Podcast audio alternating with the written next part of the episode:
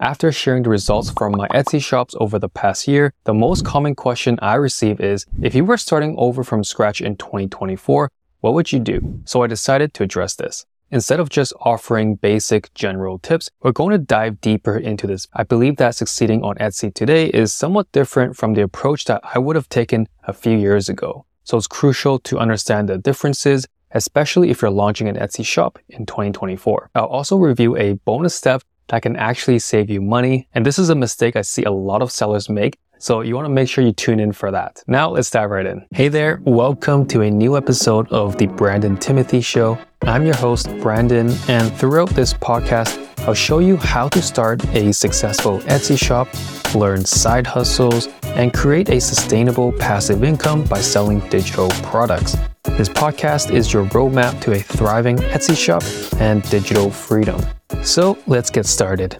Tip number one compatibility over profits. You want to make sure you pick a niche that suits your skill sets and interests. Do not only go for niches that can make the most money. Chances are those are the categories that most of the sellers will be looking at. For example, I love to use a tool called EverBee when I'm researching for different product ideas. But when you start searching, maybe you're searching general topics like digital products or Canva templates, but don't just look at the first page. You want to dive a little bit deeper because usually the first page will give you the products that are making $10,000, $20,000 a month, and it may seem amazing, but just think about how many other competitors and new sellers are looking at those categories. So sometimes I recommend going for categories that may interest you more than just trying to go for those high ticket, super profitable categories. Let's say if you're trying to make $10,000 from a single listing, yes, you can definitely go for the 10K listing, but you can also go for five listings that are making $2,000 a month. This is something that I like to make sure my students understand when they're going through that initial researching phase.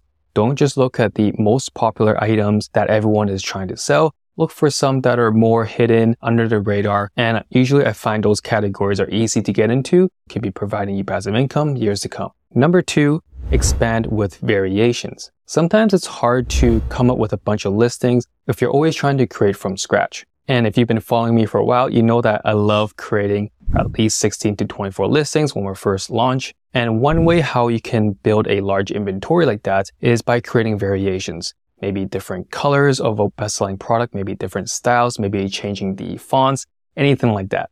For example, if you are selling wedding templates, you may know that one product could be a bestseller, so you've put all your efforts into building the perfect listing, the perfect template for the wedding category. But now you can expand on that. You can create different variations by changing the different fonts, the different imagery, the colors, and create multiple listings that way. And yes, you may be wondering, hey, Brandon, this is a template. I can just create it once and the customers can customize any of those things on their own. But you need to think about the customers on their end. And yes, they can obviously do all that customization themselves, but people want the least friction as possible. So you make sure you give them the best experience by doing all of that initial work for them. Tip number three, master your mockups. Now more than ever, it's important to take the time to create the best mockups possible, and this way you can truly represent your products in the best way. Before it was easier to just create a great product post it and it'll be selling. But now sellers are starting to actually put more efforts into branding elements. So if you're offering something similar with your competitors, when you create a great branding around it, it really makes your product stand out from your competitors, even if you guys are selling similar items. And one mistake I see a lot of sellers make when they're creating their mockups is not strategically crafting a story around it. And this is something that I like to go over with my students again, is that every slide that you put has a purpose there's an intention, there's a goal behind it on why you put a slide before the others, how you arrange it. Maybe you're introducing different items, you're introducing perceived values in other slides. So every slide that a customer slides through, you are telling a story as they swipe through the different images or videos, if you like. There's a strategic approach to it. So it's something to think about how you want to rearrange it because it does matter. And I want the customers to have the best experience ever when they're going through my listings. Tip number four, embrace the feedback loop. You want to make sure you listen to your customers. When you're first launching your shop, it's one of the most important things because we can only assume as much as we can when we launch a shop and a bunch of different listings.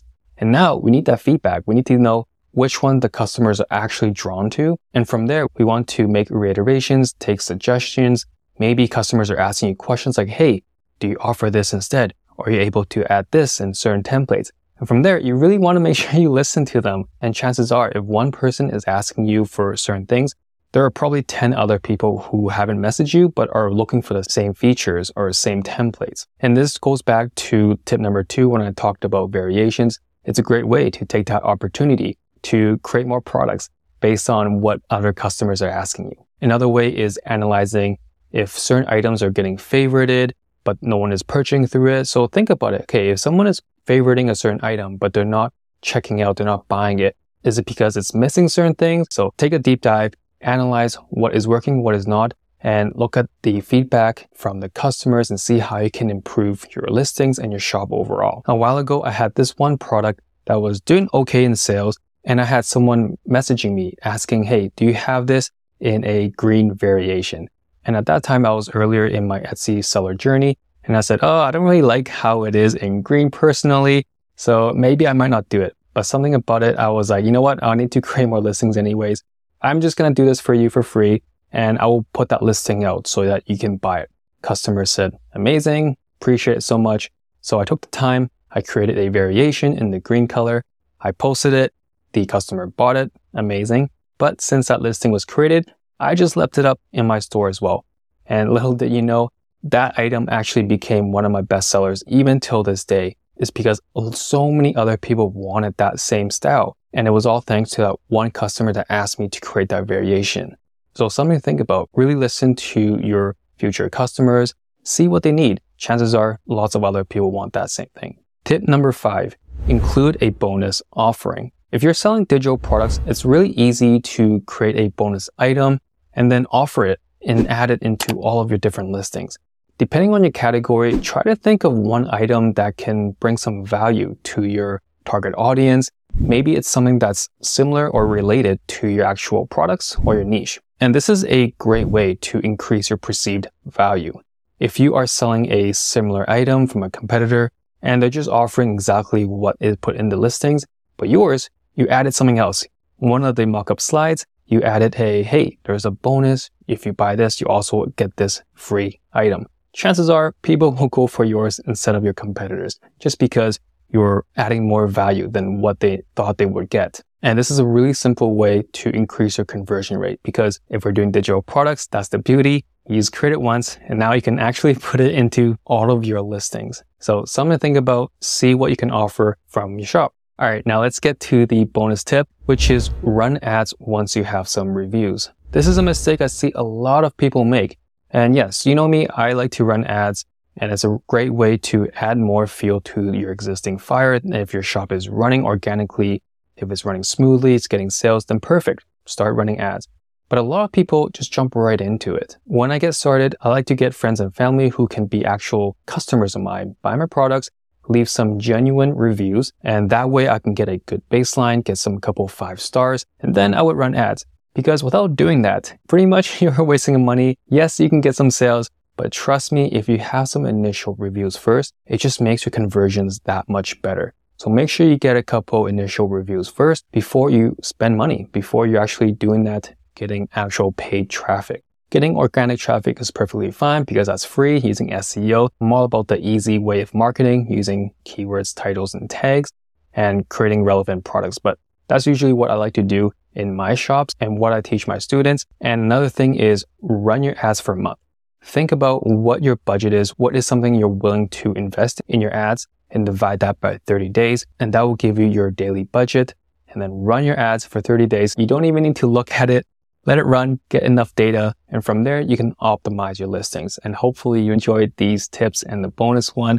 I think this is really essential. Make sure you understand all these for your new shop in 2024. And if you're able to implement these into your shop, your chances of a success will be a lot higher. That is it. So good luck to your new shop. You're going to be amazing at it. Thank you so much for listening to this episode. If you found today's insights valuable, don't forget to check out my free in-depth masterclass waiting for you in the descriptions, or you can find out more information at brandontimothy.com. There's other resources there for you to check out as well. Until next time, always remember to stay inspired, stay creative, and above all, stay committed to your journey towards digital freedom. Take care.